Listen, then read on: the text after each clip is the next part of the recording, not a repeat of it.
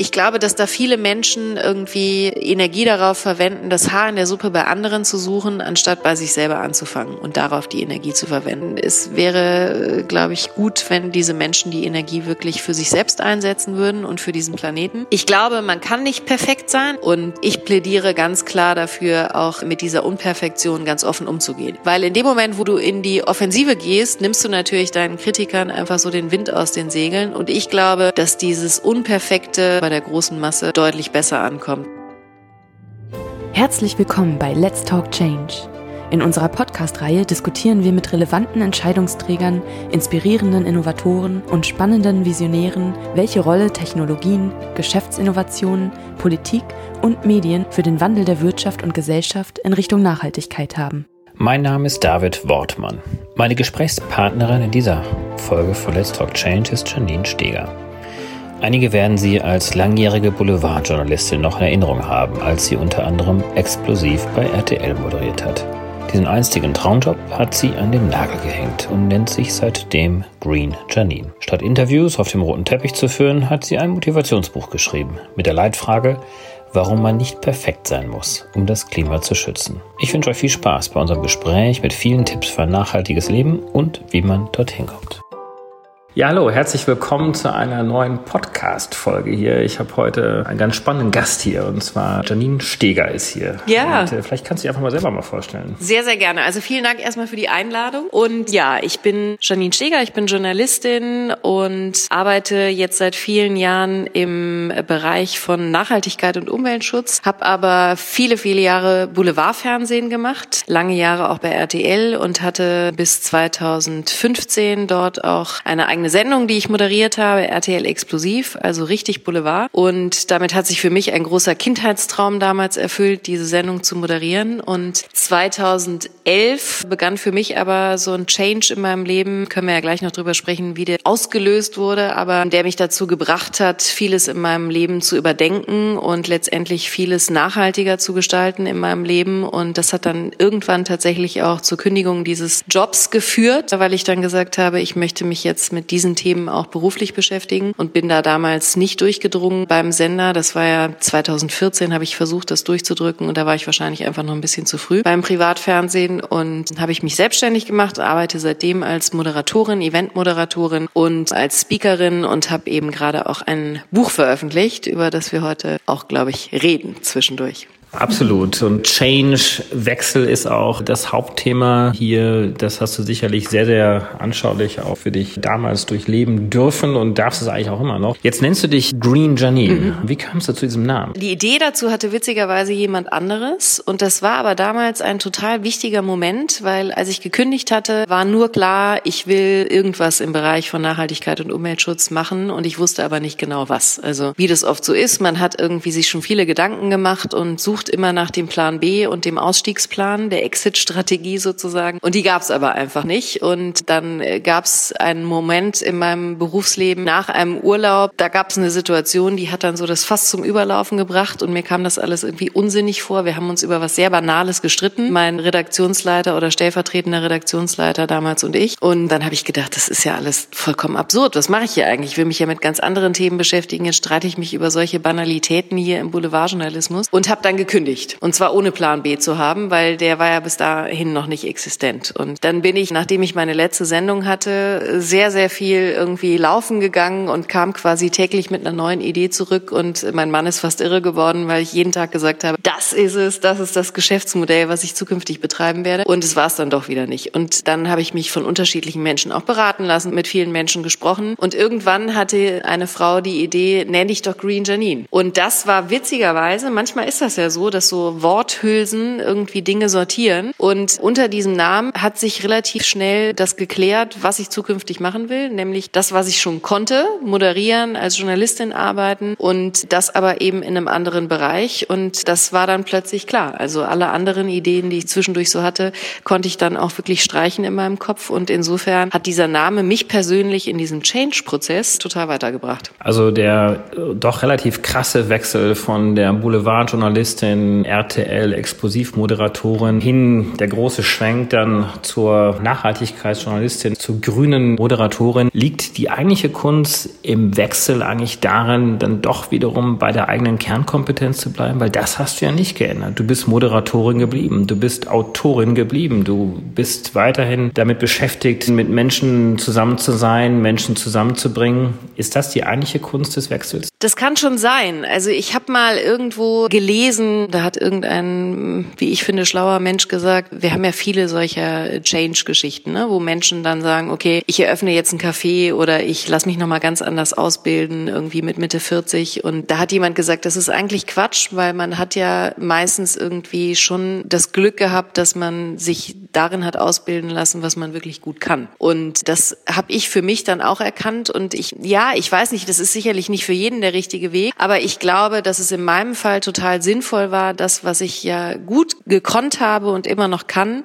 eben auch für diese neue Thematik in meinem Leben halt dann einzusetzen. Und mich hat's ehrlich gesagt in dem Moment auch beruhigt, weil ich eben nicht diesen kompletten Neustart nochmal wagen musste. Also ich war ja natürlich auch schon im fortgeschrittenen Alter sozusagen. Also ich hätte mir jetzt nicht vorstellen können, mich nochmal komplett anders ausbilden zu lassen oder nochmal zu studieren. Und das ist ja meistens auch schwierig in einer Situation, wo du Mutter bist, wo du Familie hast, wo du Fixkosten hast. Dein Leben ist ja da und muss ja auch irgendwie weiter bezahlt und gestaltet werden. Und insofern bewundere ich diese Menschen, die so einen kompletten Cut machen und nochmal ganz von vorne starten, wirklich zutiefst, weil das hätte ich, glaube ich, nicht gekonnt. Und ich war sehr froh darüber, dass ich dann verstanden habe, okay, ich kann einfach meine Fähigkeiten für diesen anderen neuen wichtigen Bereich nutzen. 2011 war sozusagen das Ausgangsjahr deiner Veränderung. Was ist damals passiert? Also ich war schwanger 2011 und habe auf dem Sofa gesessen und habe 2011 im März die Fukushima-Katastrophe verfolgt im Fernsehen. Und ich glaube, dieser Moment, dieses hormongeschwängerte, ich bin schwanger, das ungeborene Leben im Bauch zu haben und das in Kombination mit diesen Bildern und dieser zwar sehr weit weg stattfindenden Katastrophe, aber die plötzlich irgendwie für mich so nah war, hat ganz viel bei mir ausgelöst und mich zum ersten Mal im Leben Fragen stellen lassen in diese Richtung. Was machen wir da eigentlich mit dem Planeten? Was ist es eigentlich für ein Wahnsinn? Was müssten wir eigentlich ändern? Was kann ich persönlich bei mir ändern? Also im ersten Moment war tatsächlich einfach erstmal nur der Schock und die Emotionen. Also ich weiß, dass ich wirklich weinend auf dem Sofa saß und das schiebe ich jetzt einfach mal auf die Hormone. Aber das war so ein ganz äh, entscheidender Moment und ich glaube, das war für mich einfach sowas wie für meine Eltern wahrscheinlich Tschernobyl, dass ich damals als Kind natürlich nicht so wahrgenommen habe, aber das war für mich ein ganz wichtiger Punkt in meinem Leben und ich habe dann, nachdem ich erstmal diesen Emotionen einfach freien Lauf gelassen habe, habe ich dann angefangen zu recherchieren. Also ganz plump im Internet irgendwie zu recherchieren, mich mit Fragen zu beschäftigen und dann irgendwann natürlich auch ins Internet Fragen einzutippen, was kann ich eigentlich tun zum Thema Umweltschutz, welche Energieformen brauchen wir in Zukunft, ist es überhaupt irgendwie nur in irgendeiner Weise zu rechtfertigen, dass wir Atomkraft haben und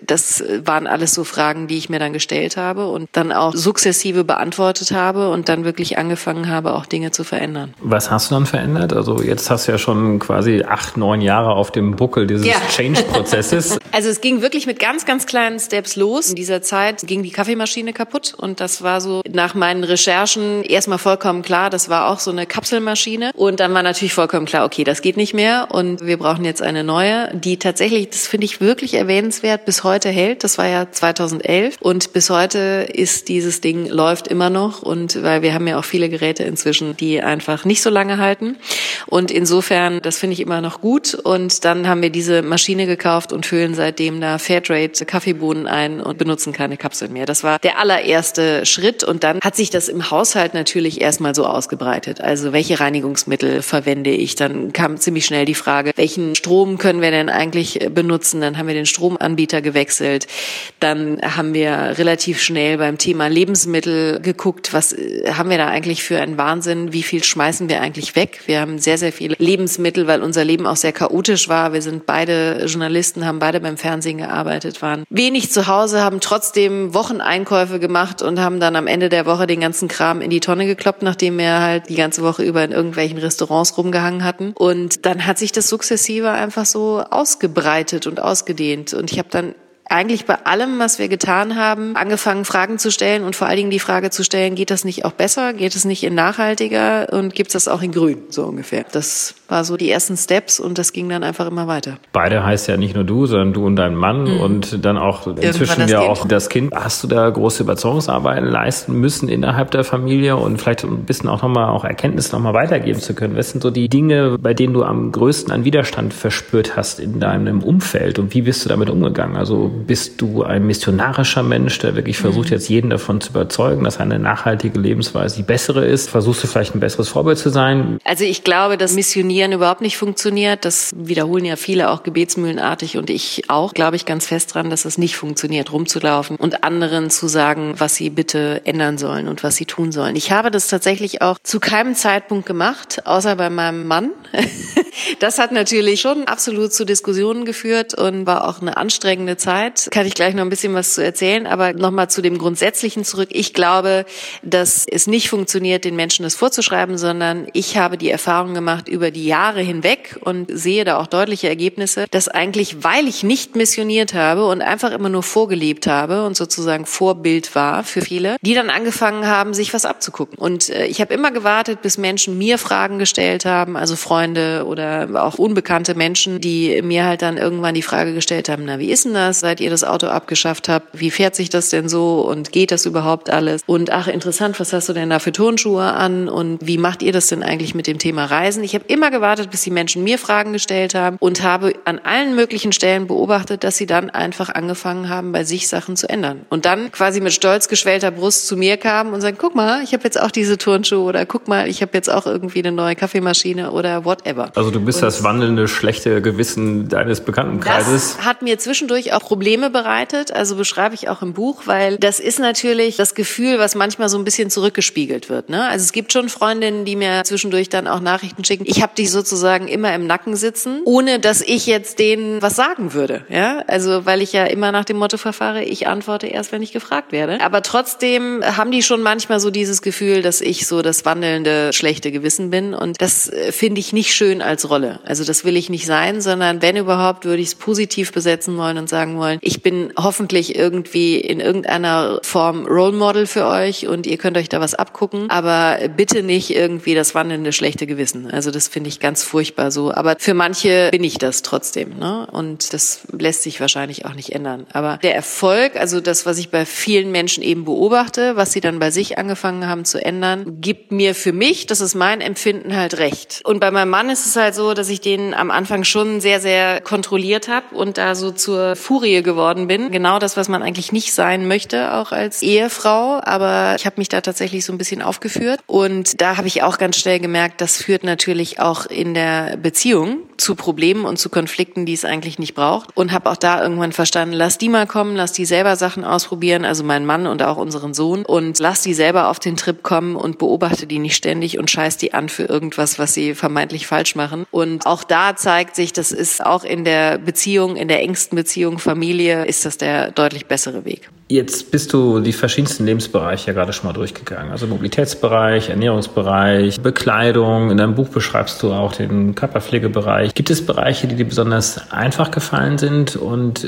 wo ist es dir besonders schwer gefallen? Und wie bist du dann damit umgegangen? Also gab es Zweifel? Hast du gedacht, warum muss ich das jetzt ändern? Warum können es nicht bessere Rahmenbedingungen sein? Also für mich ist der schwierigste Bereich wirklich das Thema Mobilität gewesen, weil ich da aus so einer ländlichen Umgebung gekommen bin und total gerne Auto gefahren bin, das für völlig normal gehalten habe und alles, was mit ÖPNV zu tun hat, einfach rigoros abgelehnt habe. Also das fand in meinem Leben, in meiner Welt bis zu diesem Zeitpunkt, an dem ich angefangen habe, Fragen zu stellen, einfach gar nicht statt. Ich habe mich sehr wohl gefühlt in meinem eigenen kleinen Reich, in meinem eigenen kleinen Auto. War mir auch total schnuppe, dass ich im Stau gestanden habe habe und ich habe da keine Fragen gestellt. Ich fand das alles total super. Und insofern, die Entscheidung, das Auto abzuschaffen, ist ja tatsächlich hier in Berlin gefallen. Wir leben ja in Köln, aber wir waren irgendwann zu Besuch in Berlin und uns fuhr, als wir draußen saßen beim Essen, ein Lastenrad vor die Nase. Und wir waren mit Freunden unterwegs und haben das gesamte Wochenende eigentlich dann darüber gesprochen, Mensch, das ist ja ein cooles Teil. Wir haben das irgendwie auch fotografiert dann direkt, um zu gucken, was sowas eigentlich kosten würde. Und haben das ganze Wochenende darüber gesprochen, ob man nicht in einer Großstadt, in der wir erleben, das Auto abschaffen könnte. Ob das nicht irgendwie der nächste notwendige Schritt ist und ob das nicht alles irgendwie viel besser wäre. Und sind dann zu dem Ergebnis gekommen, ja, das würde sich auf jeden Fall lohnen, mal so einen Probedurchlauf zu starten und wollten dann das Auto in der Garage stehen lassen. Und da habe ich ganz klar gemerkt, für mich, das funktioniert nicht. Da bin ich einfach zu bequem, da bin ich dann nicht rigoros genug mit mir selbst. Und äh, sobald irgendwie ist nur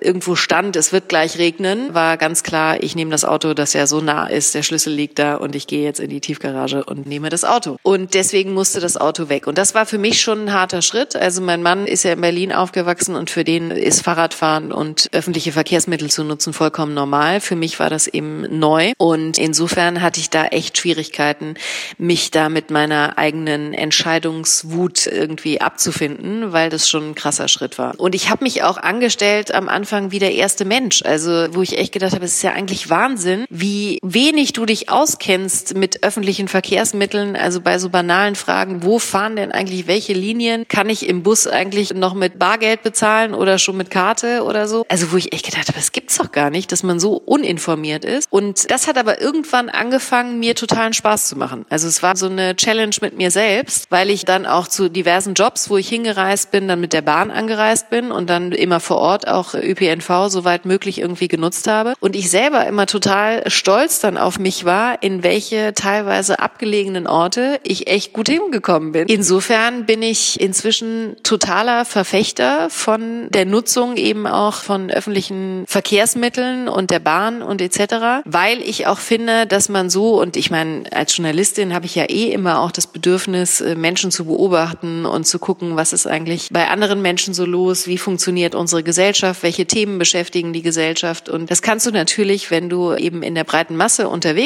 bist und nicht in deinem eigenen kleinen Auto, viel, viel besser. Und äh, neben der Tatsache, dass ich natürlich auch manche Sachen nicht so schön finde, wenn Menschen irgendwie vielleicht nicht so gut riechen oder es wahnsinnig überfüllt ist, finde ich das aber einen totalen Gewinn, dass ich da jetzt auch so viel mitbekomme, einfach was andere Leute so umtreibt und was andere Menschen bewegt. Und insofern, da hat mich wirklich das Ausprobieren dann eines Besseren belehrt und mir gezeigt, dass das der bessere Weg ist. Jetzt bist du Journalistin, du hast dich 2011 auf den Weg gemacht, hast recherchiert, selbst in solchen Momenten, wie noch vor kurzer Zeit, wo du gesagt hast, ich möchte eigentlich mein Auto stehen lassen und fängst an zu schauen, wie komme ich am besten irgendwo hin. Nicht jeder hat die Zeit, nicht jeder hat die Lust und möglicherweise auch gar nicht so sehr die Fähigkeit, mhm. jetzt wirklich mal zu schauen und zu recherchieren, was mhm. sie anders machen kann. Was kannst du denn all diesen Menschen mitgeben, die eben diese Voraussetzungen nicht haben. Also zum einen ist es so, dass natürlich viele Menschen und inklusive mir schon ein paar Dinge rausgefunden haben und das ja auch gerne weitergeben über ihre diversen Kanäle und auch über Bücher, so dass ich glaube, man kann sich da durchaus Unterstützung holen. Man muss nicht alles selber recherchieren und rausfinden. Und ansonsten möchte ich jeden dazu ermutigen, wirklich einfach auch den Mut zu haben, mal an kleinen Stellen anzufangen. Also ich glaube, man muss es schaffen, diese Veränderung und dass es sich gut anfühlt, halt selbst zu spüren. Und das sind teilweise ganz kleine Schritte. Also ich meine, ich will jetzt nicht unbedingt mit dem Stoffbeutel, mit dem man einkaufen geht, um die Ecke kommen, weil das quasi auch schon so ausgelutscht ist. Aber im Grunde sind es doch diese kleinen Veränderungen, wo wir Gewohnheiten ändern müssen, wo wir uns einfach diese Beutel in die Tasche stecken müssen und dabei haben, wenn wir zum Einkaufen gehen. Und ich bin der festen Überzeugung, so habe ich es zumindest bei mir erlebt, dass man, wenn dann Dinge schon funktionieren und man an unterschiedlichen Stellen auch sieht, das fühlt sich nicht nur besser an, das spart mir auch Geld. Ich habe da tolle neue Wege entdeckt. Also Mobilitätsverhalten zu ändern bedeutet ja auch viel mehr Fitness, viel mehr frische Luft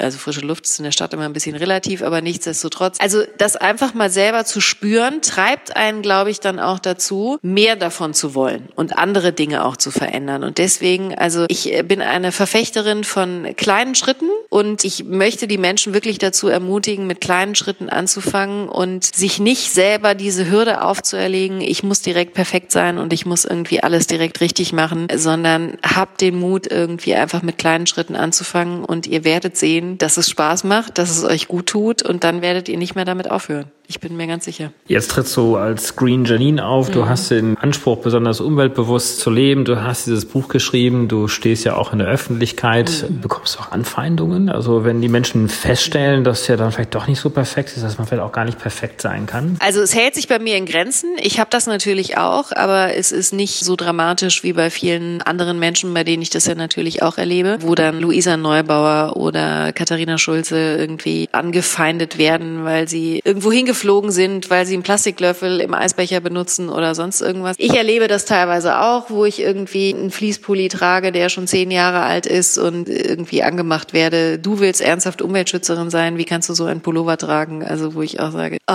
Wahnsinn. Und es reagiert dann auch keiner mehr, wenn ich halt erkläre, dass das Ding schon sehr, sehr alt ist, dass ich es in so einem entsprechenden Wäschesack wasche. Es ist wirklich irgendwie, glaube ich, auch so Zeichen unserer Zeit und vielleicht ist es auch was Deutsches, weiß ich nicht, aber ich glaube, dass da viele Menschen irgendwie Energie darauf verwenden, das Haar in der Suppe bei anderen zu suchen, anstatt bei sich selber anzufangen und darauf die Energie zu verwenden. Das ist was, was mich grundsätzlich nervt und wo ich einfach auch nur sagen kann, es wäre, glaube ich, gut, wenn diese Menschen die Energie wirklich für sich selbst einsetzen würden und für diesen Planeten. Und ich habe daraus für mich gelernt, ich glaube, man kann nicht perfekt sein. Das ist auch illusorisch. Überhaupt, was soll das auch sein? Perfektionismus.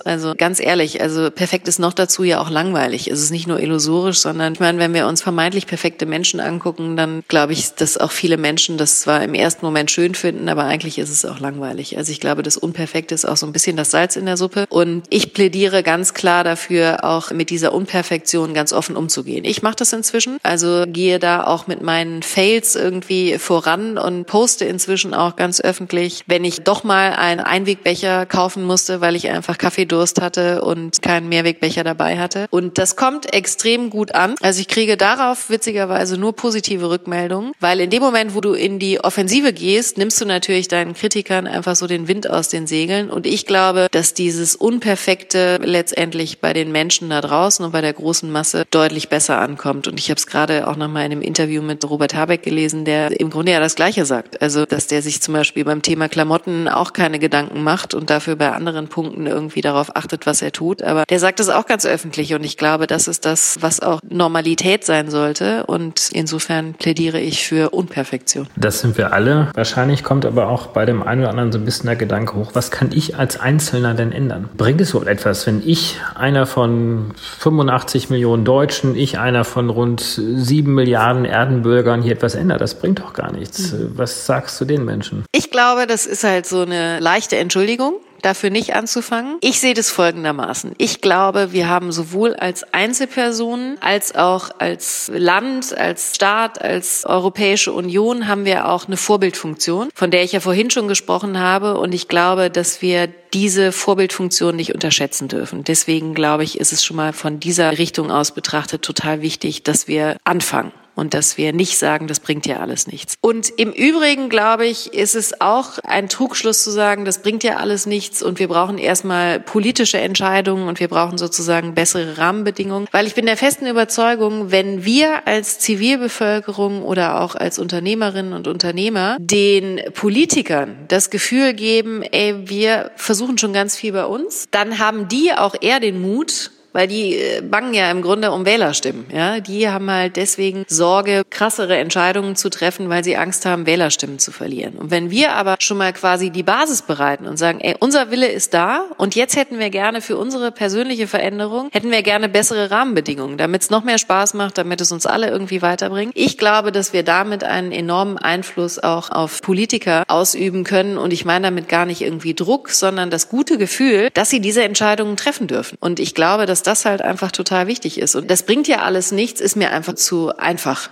Also das ist eine blöde Ausrede, die ich tatsächlich nicht gelten lasse. Und vielleicht muss man auch sagen, man muss ja nicht das eine lassen und das andere dann zu tun oder auch andersherum, sondern wir müssen wirklich versuchen, auch beides zu machen. Genau. Jetzt bist du von einer erfolgreichen, reichweitenstarken Sendegruppe kommend, RTL. Du hast es in deinem Buch sehr schön beschrieben. Es ist dir relativ schwer gefallen, Themen der Nachhaltigkeit zu setzen, eigene Sendeformate vorzuschlagen. Du hast immer wieder sozusagen das Argument bekommen, damit können wir die Menschen nicht erreichen, damit können wir die Quoten nicht erreichen. Jetzt bist du quasi auch eine erfolgreiche Moderatorin, aber eben im grünen Umfeld, im Nachhaltigkeitsumfeld. Du machst fantastische Moderationen bei Veranstaltungen, Messen, bei Unternehmen und so weiter und so fort. Aber du kommunizierst äh, natürlich auch sehr stark inzwischen zu denjenigen oder mit denen, die ohnehin schon in diesem Umfeld auch tätig sind. Was kannst du tun, um sozusagen jetzt rauszubrechen und äh, dir wieder mehr Reichweite auch zu verschaffen? Mhm. Weil das ist ja das eigentlich, was du dir vorgenommen hast. Das ist auch nach wie wie vor eine große Schwierigkeit und eine große Herausforderung, aber davon lasse ich mich ja nicht abschrecken. Mein Buch ist tatsächlich ein Weg, den ich da suche, um halt eben die breite Masse zu erreichen. Und ich hoffe halt, dass ich damit wirklich auch Menschen erreiche, die sich eben nicht in diesen, wir nennen es ja Blasen, bewegen, wo halt Menschen einfach schon längst ganz viel richtig machen und denen ich jetzt echt nichts erzählen kann und muss. Und äh, natürlich habe ich immer noch diesen ursprünglichen boulevardesken oder Massenmedienansatz zu sagen, wir können ja nur dann wirklich was erreichen und Hebelwirkungen erzeugen, wenn wir viele Menschen da draußen erreichen und viele Menschen mit uns diesen Weg gehen, ja, weil wir müssen uns nichts vormachen. Das ist alles sensationell, was da an Menschen auf die Straße geht bei Fridays for Future, wie viele das sind, aber es ist ein Bruchteil der Gesellschaft. Und das reicht natürlich nicht, um wirklich etwas zu bewirken. Ich glaube, dass die Bewegung erreicht hat,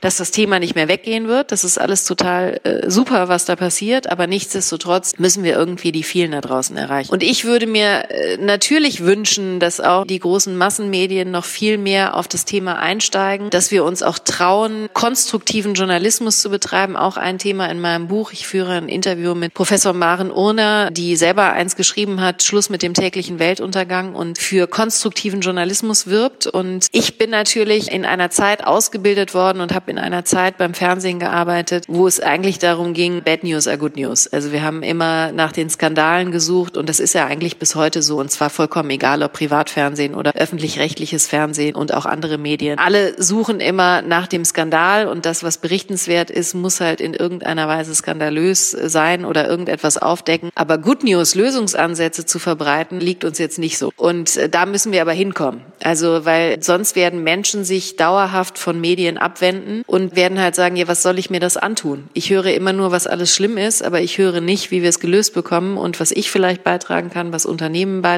können. Und das macht ja jeden letztendlich nur fertig. Und deswegen würde ich mir wünschen, dass wir mehr Lösungsansätze präsentieren und uns trauen, auch mal wirkliche Good News zu verbreiten. Und ja, ich versuche es jetzt mal mit meinem Buch und damit irgendwie Menschen zu inspirieren. Ob die großen Medien wirklich dauerhaft und mit aller Kraft auf die Thematik aufspringen, da bin ich immer noch sehr zweifelnd, aber ich hoffe es natürlich. Es gibt ja Soziologen, die sagen, man braucht 3,5 Prozent der Bevölkerung nur zu erreichen, damit tatsächlich auch ein Wechsel stattfindet. Wir haben über 1,4 Millionen Menschen auf der Straße ja auch schon gehabt über Fridays for Future. Du kannst auch einige, viele mehr Menschen erreichen. Ich kann nur empfehlen, das Buch Going Green von Janine Steger zu lesen und sich an ihr wirklich ein gutes Beispiel zu nehmen. Man kann ja auch folgen auf Instagram, auf LinkedIn und auf sonstigen sozialen Medien, auf ja, Twitter glaube ich auch. Bin ich auch, genau. Und insofern kann ich da jeden nur auffordern, dort in den Kontakt zu treten und ich bedanke mich erstmal total für dieses super Gespräch. Vielen, vielen Dank, dass ich da sein durfte. Viel Erfolg dir weiterhin. Danke.